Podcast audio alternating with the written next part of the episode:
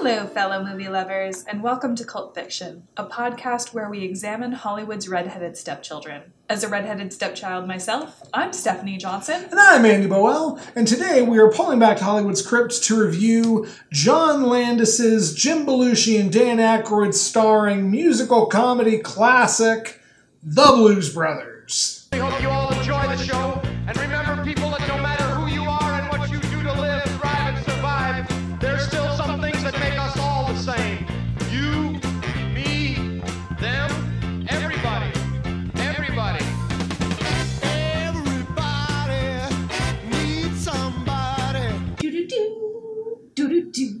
And right off the bat, before anything, before we even talk about the movie, there is a thing that I know that I ruined your morning with, that I have to ruin our listeners' time with potentially, because you cannot talk about John Landis, esteemed director of a lot of like classic 80s comedies and a couple action movies. You cannot talk about John Landis without talking about how he is directly responsible for the death of a child Among other people. among other people. Um, the story for people who don't know John Landis, his star was on the rise because of stuff like the Blues Brothers. He was given uh, a job to direct one of the segments of the Twilight Zone movie, to which he went, Oh, I've always wanted to make a Vietnam movie. And they went, That's great, we're doing the Twilight Zone movie. And he's like, Vietnam movie and writes a, v- a, a crazy, incredible Vietnam War sequence into his part of the film, hires an actual Vietnam vet, and then, like, does so much pyrotechnics and explosives that this chopper pilot who was in Nam goes to him and says, Yeah, this is too much. This is worse than anything I actually experienced. You're giving me PTSD, and I'm more scared now than when I was in Vietnam. Knock off all the pyrotechnics. And John Landis says, Oh, yeah, of course, of course, of course. We'll, we'll make it safer, we'll make it less. The chopper pilot goes away. John Landis turns to his pyrotechnics and is like, I want more. I want bigger shit. I want it closer to the helicopter which led to a helicopter crash in the middle of a scene, killing the the star of his part of the film as well as a child actor whose parents did not speak English and were not told this was going to be happening. It's terrible. He then made his funeral, their funerals about him. John Landis sucks. It cannot be overstated. So, anyway, Blues Brothers. Blues Brothers, featuring John Belushi, who is a horrible misogynist, and Dan Aykroyd, who hasn't done anything bad as far as I can tell, but deeply believes in a very specific kind of the occult. In that he believes that like crystal skulls carry human life force and stuff like that. There are documentaries. So, this is the table we've set. So, what you're saying is just a light dusting of toxic masculinity. an 80s dusting of toxic masculinity, which means that the dust is, in fact, cocaine. yes, yes. Yes, indeed, because people on this film were rewarded for doing a good job with lines of coke. This is maybe the most coked out film we've ever seen. Well, so that might explain James Brown like stealing the Bluesmobile at one point, right. getting arrested for it, and he's like, "I'm James Brown. Can you not, please?" To which the person said, You're in the Midwest, Mr. Brown. I absolutely can and will. Uh, it was the '80s. Driving while black wasn't wasn't good to do anywhere. No, it certainly wasn't. But with all that said, we, we have we have problems with the director, we have problems with the leading man, we're keeping a close eye on the other leading man. But like so dear listeners, here's the thing. This, this man would, would eventually lead to inadvertently murdering a child. And this is an enjoyable film. Yes. And there were so many moment, moments we turned to each other and said, Well, I blocked that out. I forgot there were Nazis. I forgot, which is not something I thought I would say today. yeah, right. but I forgot there were Nazis was a thing. Because we both just completely s- cleansed that out of our brain. Which i i it's a fair it's a fair part of the plot. So okay, for those of you who missed the film, How? How it, it despite everything we've said in the opening few minutes here, it is worth your time. Yes.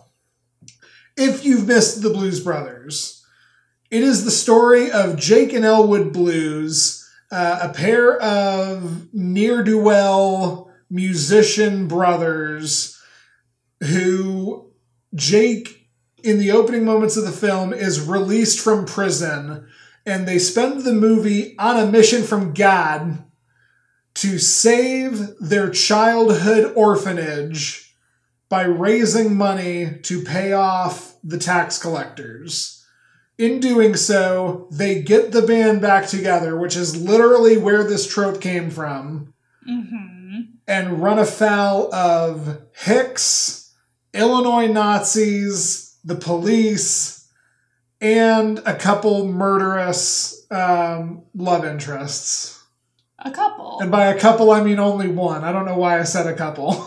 Just the excellent Carrie Fisher, who is presence enough to be a couple of people. But I do appreciate, I will say this, of all the people who are after Joliet Jake and Elwood, the one person who represents an actual threat is Carrie Fisher's character. yes, She's, absolutely. She's the only one who gets any kind of close.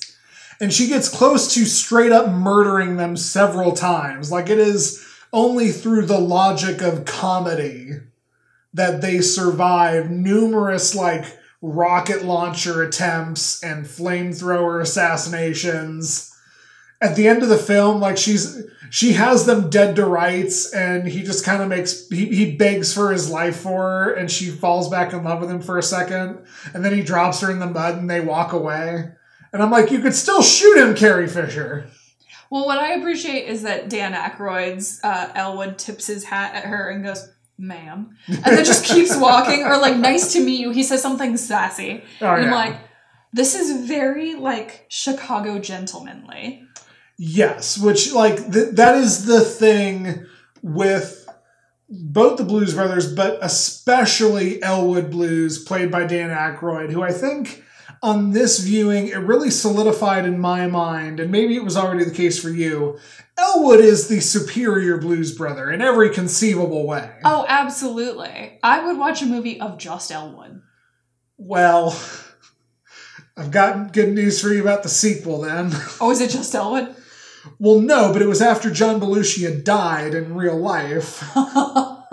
So they got John Goodman to like not replace Joliet Jake, I don't think, but like be a new blues brother. And they added like two more blues brothers, one of whom was an African American guy and another one was a 10 year old.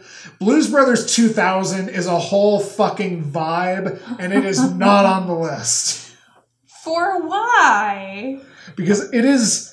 It is maybe the first movie I ever in my life heard about where people were like, oh no, that is a flaming pile of garbage of a movie. Like that movie does not work on a conceivable level. Points to half of our list. Again, for why? You realize you're just talking me into adding it to the list, right? Might as well. We've seen worse. Eh, How this didn't age well is it's a movie. Like half of this is how this didn't age well. how this didn't age well is it was written by John Landis and Dan Aykroyd. And, and, and I know you're thinking I'm saying that because I've clearly proven I hate John Landis. No, I just mean it was written by an entitled white dude in the 80s and another entitled white dude who was like moments away from walking onto SNL. Or no, no, no. This movie was well after SNL because this is the first ever Saturday Night Live spin-off movie. Yes. But we'll get to that in a second. But yeah, you have two white dudes writing a, a rock and roll love letter to Chicago, which intrinsically means that there is a huge component of African American culture and music in the Chicago scene. And you know what? I suppose I suppose they could have done worse and just done a bunch of erasure. They could have. But instead what we get is like a really good Ray Charles cameo Uh huh. and a really offensive James Brown one. Uh huh. The the church scene is is a lot. It starts okay. As someone who's been to a Black Baptist church, granted in West Hollywood, not in Chicago, it starts relatively like okay, believable, but then as it continues, it gets worse and worse. At some point, there's people backflipping in the air, inconceivably high above the church rafters. Right, like it's very clear that at some point John Landis, who was writer and director, was like, we need to get a couple trampolines. I want you people going as high as possible, doing backflips. We're going to be magically realistic about what the Black Baptist Church experience is like. But then that's the only time in the entire film there's magical realism? Like, it, Ah! I, I think so. The nun closes the door without touching it. Oh yeah, there is that. Okay, okay. There's a whole scene where the guy is like suddenly wearing a suit and there's like a star studded background. Oh, you know what? You're right. Okay, okay, fair enough, fair enough. You're right. There is a, a current of magical realism throughout the entire film. It is the one time it seems mocking. Fair. Like that's the big thing. And it, it's so strange because it's it, it is the first time in the movie you really see any prominent African American stuff aside from Cab Calloway's character telling them the plot of the movie. Um, and it, it just goes so much to 11 and so bombastic. Have you seen the light? Yes! Yes! Jesus H. Goddamn Christ! I have seen the light! and the other times you experience that like yeah you're on like that side of, of south chicago and the ray charles number turns into a song and dance number and the aretha franklin number turns into a song and dance number but it just i don't know it just it it only sits not well with me during the james brown church segment I think it's because we're looking at a group of people who are regularly mocked in widestream media. Like in the Ray Charles number, it's joining along with. sure And in even in the Aretha Franklin number, where there is definitely this like class punching down of like women versus men, because uh, oh gosh, um, Aretha Franklin's boyfriend, who I murphy Murphy um, says at one point, "Now listen, you're the you're the woman and I'm your man," and it's just that's a whole problem. So there's very clearly like some gender classism going on, but even in that number, it's not mocking. It's going along with. Right. Yeah. Yeah, so like that's that's an entire thing. This doesn't come close to passing the Bechdel test. Super not. Every woman we see in this movie, other than the landlord lady, is angry. Is angry. I don't think you see two women in the same shot unless it's a dance number or like they're extras in the background. Mm-hmm. Um, this movie extensively features Nazis, and it, it, it rightfully mocks them at every turn, and they are like one of our primary antagonists, so at least it's not pro Nazi. But But the, no, the one thing I did say is like, so the first time you see the Illinois Nazis, it's a traffic jam, and the cops are like basically keeping all the people who want to beat the shit out of Nazis away because the Nazis won their fucking protest or like one cop makes fun of it, but the thing that I'm sitting there being like is, oh, nothing's changed in 40 years. Cops are not letting Nazis get the shit beat out of them, which is something that nobody should allow. So it hasn't aged well in that aspect, and neither has society. Oh boy. But there is so much to this movie that has a lot of heart, and I think that's why it's so beloved. Is like there is a sense of really genuine charm Yes. movie. Yeah, absolutely. And I, I I would put a lot of that on the actual performances. Yeah. Um, say what you will about John Belushi and his wild misandry, but he had that I'm the funniest guy in the room and I know it quality to him. We've talked a little bit and we should talk more about how like Elwood, Dan Aykroyd is actually really charming in a super awkward kind of way. He is. I think it's the fact that he's like he's so dedicated to his brother. He comes, he picks him up, and it's no nonsense. He drives up in an old beat up cop car and he and his brother argue about why didn't you pick me up in the bluesmobile? What happened to the bluesmobile? You sold the bluesmobile? Okay, this car is fine. I guess, whatever.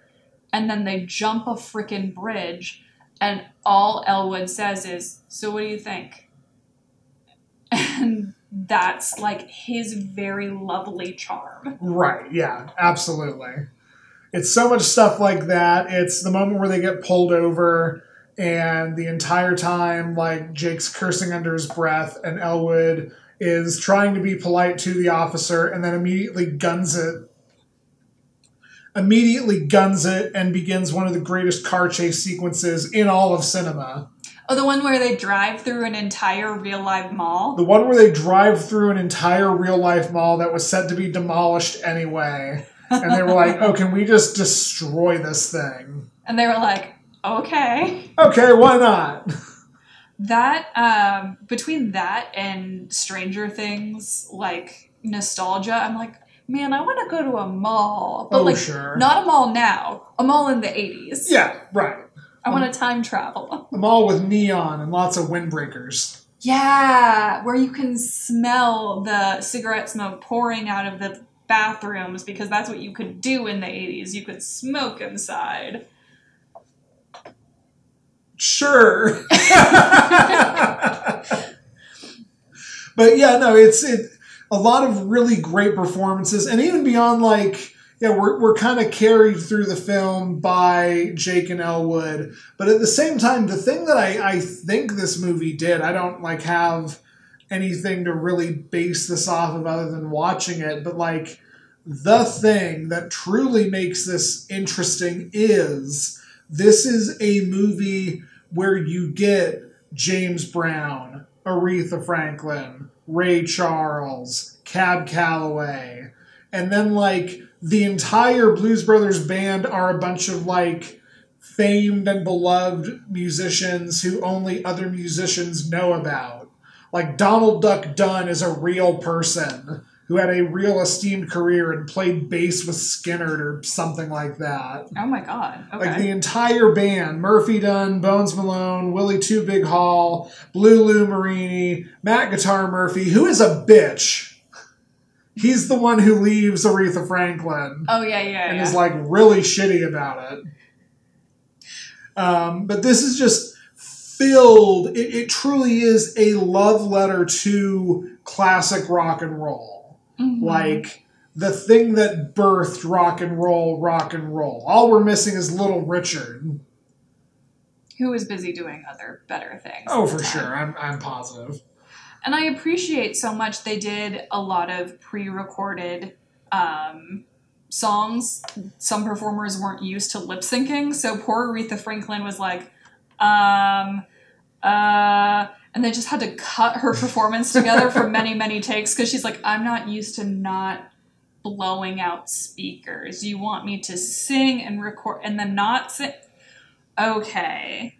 I have two modes off and spectacular. There is no middle ground. There is no middle ground. I am Aretha Franklin. I also I don't know where else to say this. I appreciate that because the boys are on a mission from Gad, Indeed. the Vatican newspaper called this film a Catholic classic Right. and recommended that it was good viewing for Catholics. They're not gonna catch us. We're on a mission from God. Which is is yeah, like what what can you say?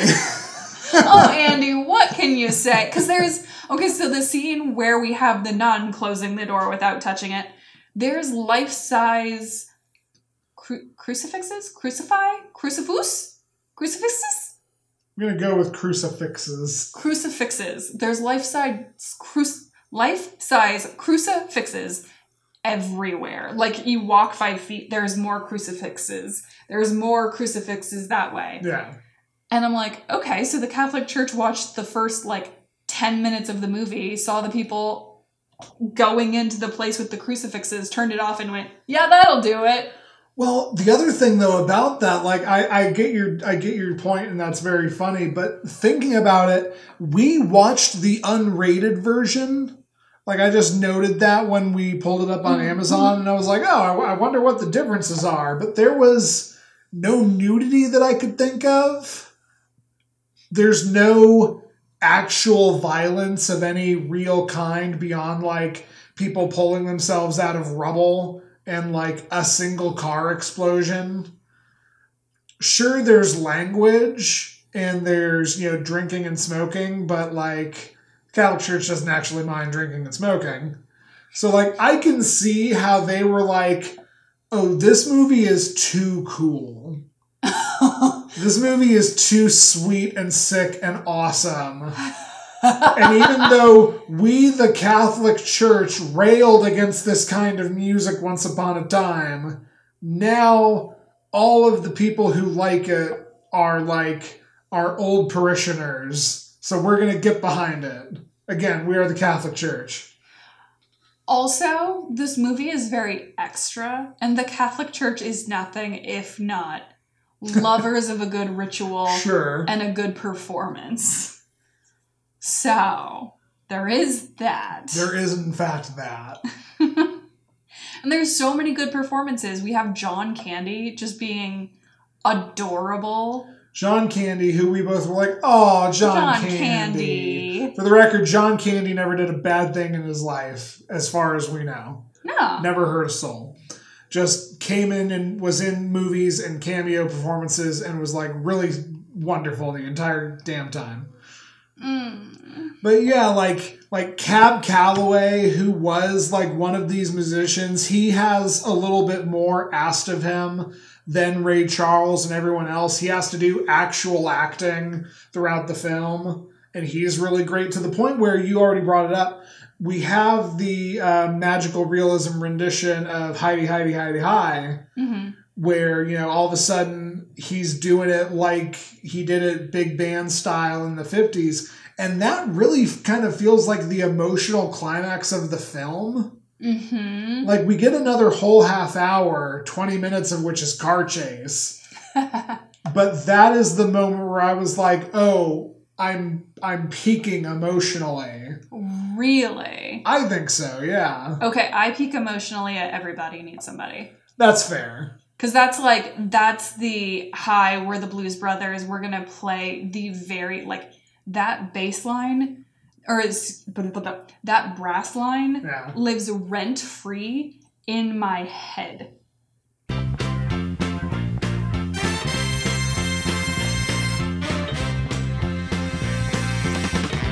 It will always live in my head. It's just there. It's tattooed on the inside of my eyelids. So the fact that, like, that for me, they play the song, they play just one song, and then as they're like dancing around, they tell the band, hey, we're gonna peace out because there are people after us. Just like cover us, cool? And the band goes, cool! And they leave. The entire Illinois Police Department is after us. We're gonna bounce. we gotta go. And then the last 20 minutes is just like slow release of tension, but it's like increasing at the same time because it's like more and more and more and more likely that they're just not going to escape this. Right, and I, I I look back on the statement I just made. I do think the concert, I'll say that, the yeah, concert Yeah, yeah, yeah. is the emotional crescendo of the film. But then like you still have these insane, incredible 20 minute long car chase sequences that broke a world record at the time. It was like the most cars destroyed in a single film or something. You have this violent, fast paced sequence immediately following that.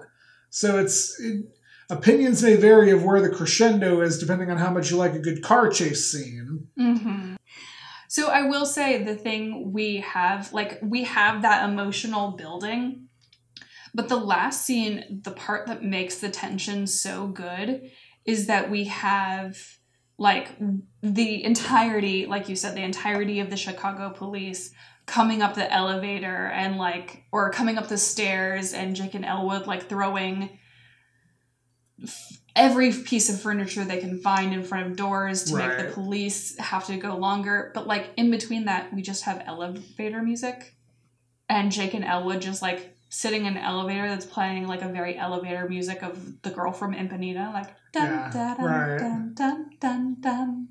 And meanwhile, the entire Chicago police is like, Wah! it's very good. The timing is very classic. It is very good, and it's also filled with a lot of really great comedic moments, like when the Illinois Nazis are like falling off a cliff, and just the the Gruppenführer turns to his commander, and he's like, "I've always loved you." Like that's funny. The moment where Jake and Elwood literally sign the check, get the receipt, turn around, and there's a million guns pointed in their face. That's funny. or when they're talking someone into booking the hall for their band and they finally come to an agreement jake and elwood are in a spa or like in a sauna Yes, right. and then the camera pans out and the entire band is also there in a sauna with them and they're like let's go boys Yeah. Like it's it's very clear like you can't not call this a comedy. yeah This is a comedy. It is a exciting comedy, but like at the end of the day its purpose is to be funny. but is it cult because it made a lot of money It did make a lot of money and it's it's so here's the thing. I think this has come all the way around. I think this maybe started as a as a huge hit, but the longer and longer that we go since this movie came out, the less and less prevalent it may be in people's minds, especially as mm-hmm. like the theme and the setting and the tone become more foreign and it becomes more and more of a period piece. I think this ages into something like cult in a way that like you you can't just say that about any movie.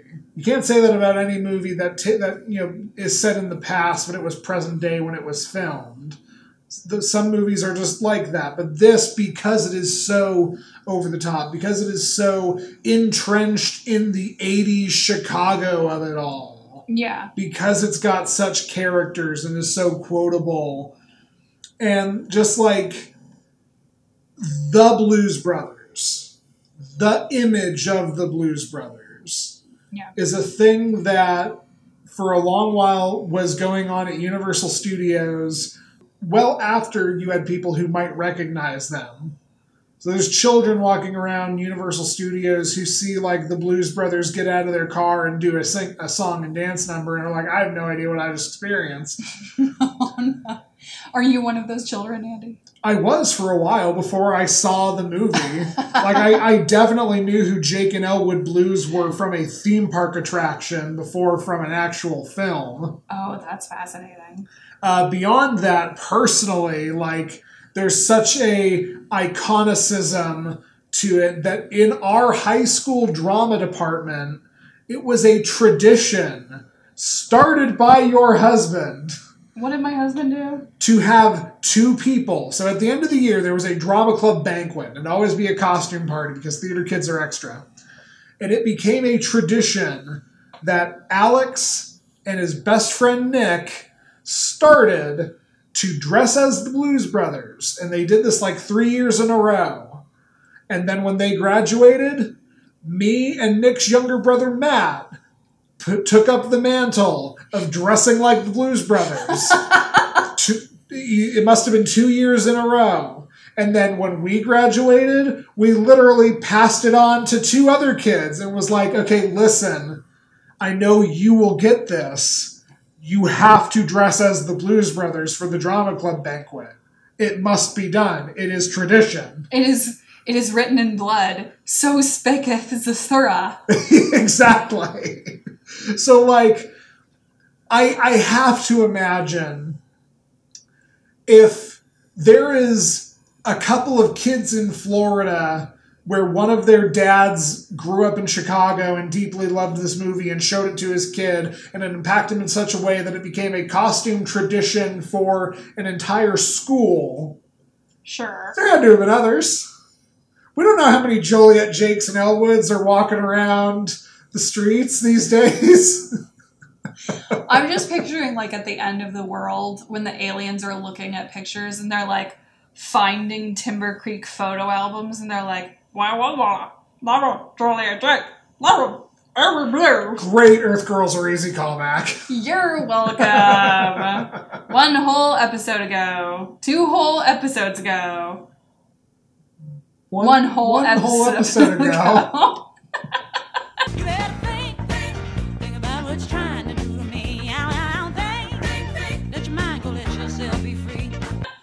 This movie is delightful and it's a lot and it didn't age well and the people who made it are terrible, but it's fun.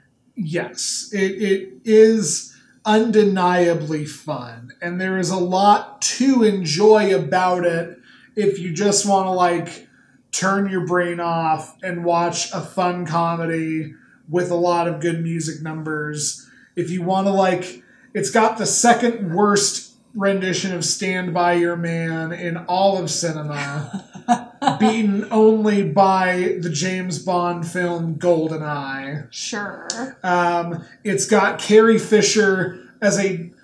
I, I'm saying this backwards. Millie Bobby Brown is a dead ringer for young Carrie Fisher, and this movie like solidifies that. Yeah, just Carrie Fisher knew the earth, earth was round Yeah, indeed. Because she's a goddamn space princess. Yeah, yeah. We didn't even mention that Carrie Fisher in between Star Wars and The Empire Strikes Back, mm-hmm. just like saying "fuck it," I want to be in this movie, nearly choking to death on set. And having her life saved by Dan Aykroyd, and being so smitten by the act of him saving her life that they got engaged. Which I just imagine, like, it could not have gone well. It was never going to last, but I want to imagine what those, like, two months where they were madly in love and entangled were like. It's Dan Aykroyd turning to her after they've just had really coked up sex. And dead serious, he means it going, okay, I need you to introduce me to George so I can learn about the Force. And Carrie Fisher going, oh shit. Carrie Fisher being like, I have to go douche because I want no part of you inside me anymore.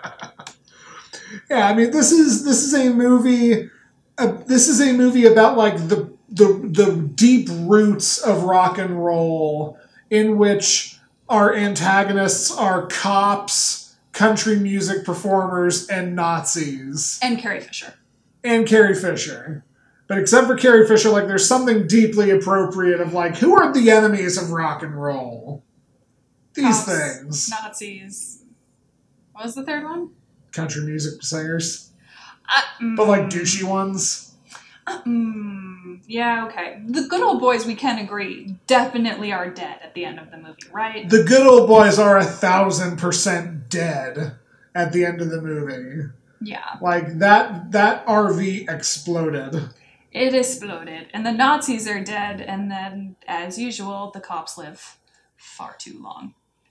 Indeed. Indeed. but you know who else lives long enough God rest him. We love him. This is going to be so awful if Kevin Bacon dies before this episode comes No, out. G- spit it out. Stop it. Undo it. Say it backwards three times, then spin around in front of a mirror and summon him. Oh, is that how we do it? I, I don't know. That's how kids supposedly summon Bloody Mary. Did you never play this at sleepovers? I never heard about the spin around and say it backward. I I just heard say it into the mirror three times. Yeah, you say it into the mirror three times at like midnight, and then like she shows up. And I like Yeah. one time stood in front of a mirror, and then I chickened out. Fair enough. If you do a line off a mirror at midnight, John Belushi shows up and asks for some. you know who doesn't? You know who didn't know D from cocaine? Kevin Bacon. As far as we know.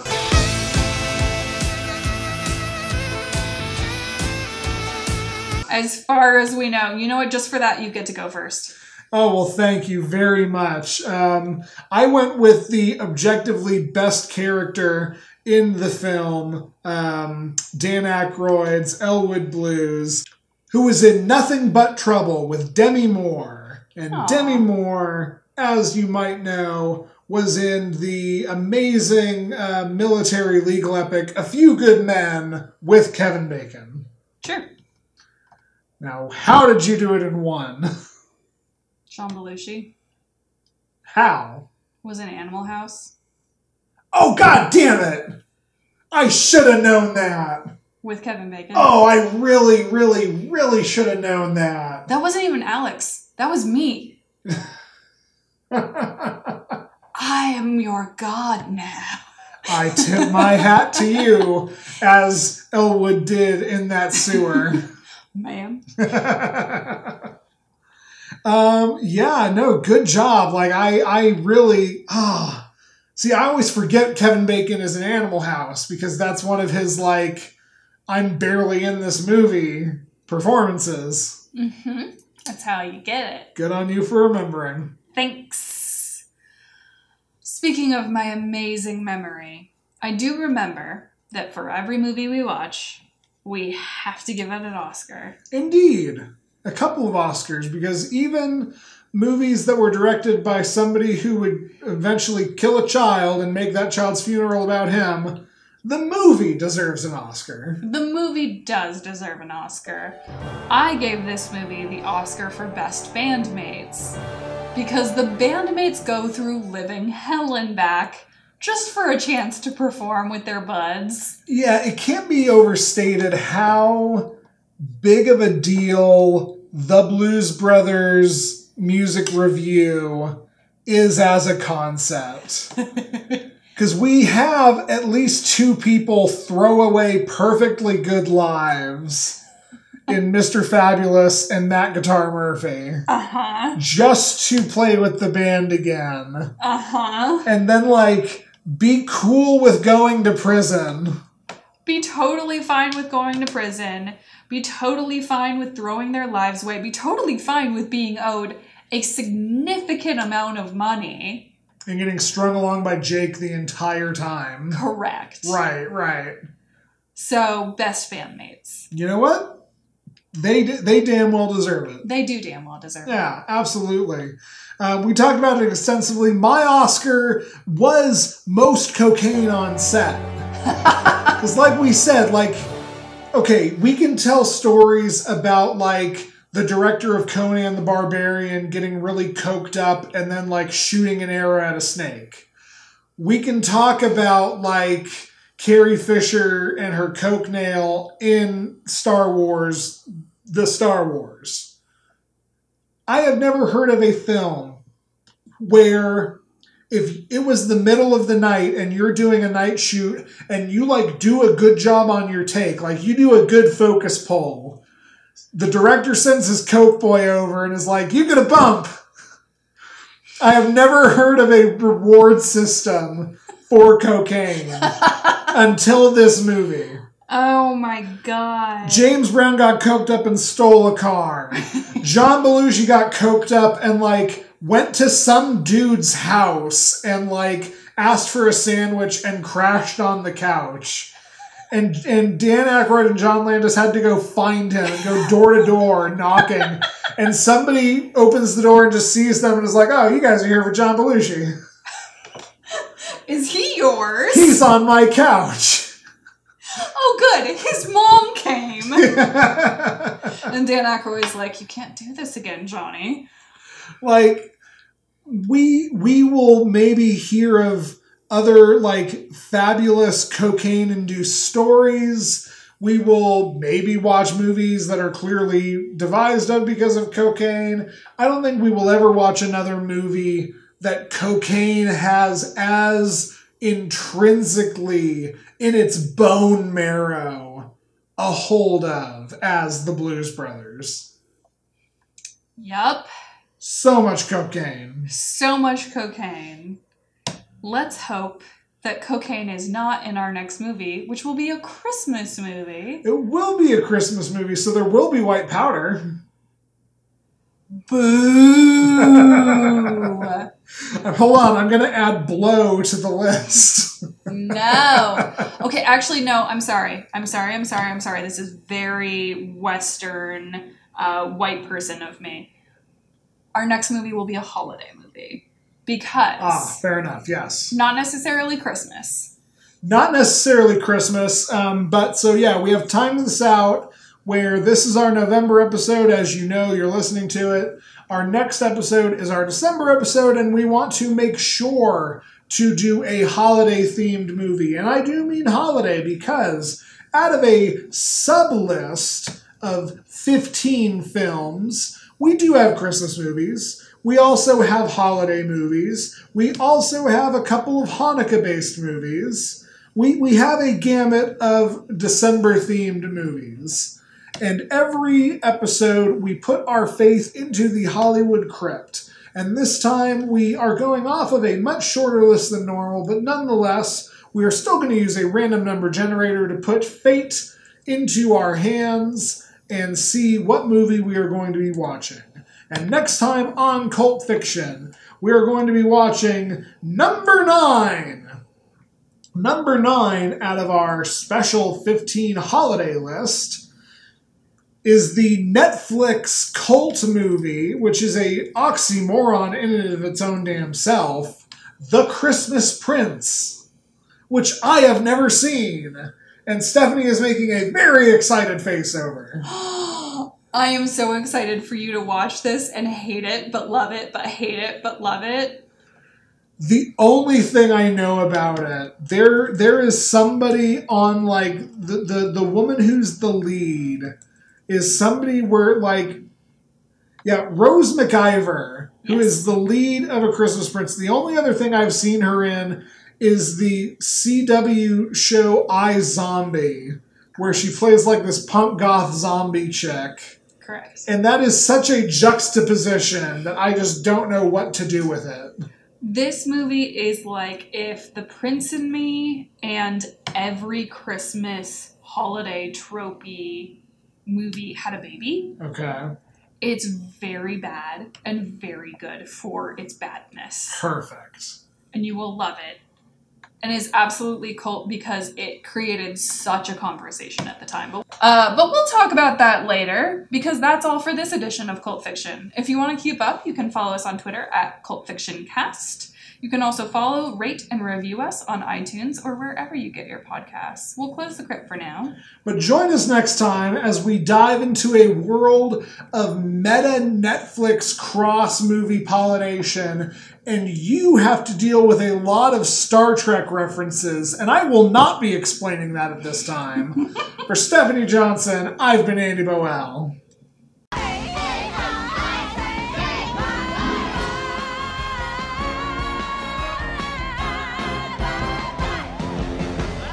Um, but yeah, it, it very much comes across. I my brain just fell out of my butt. I don't know where I'm going with that.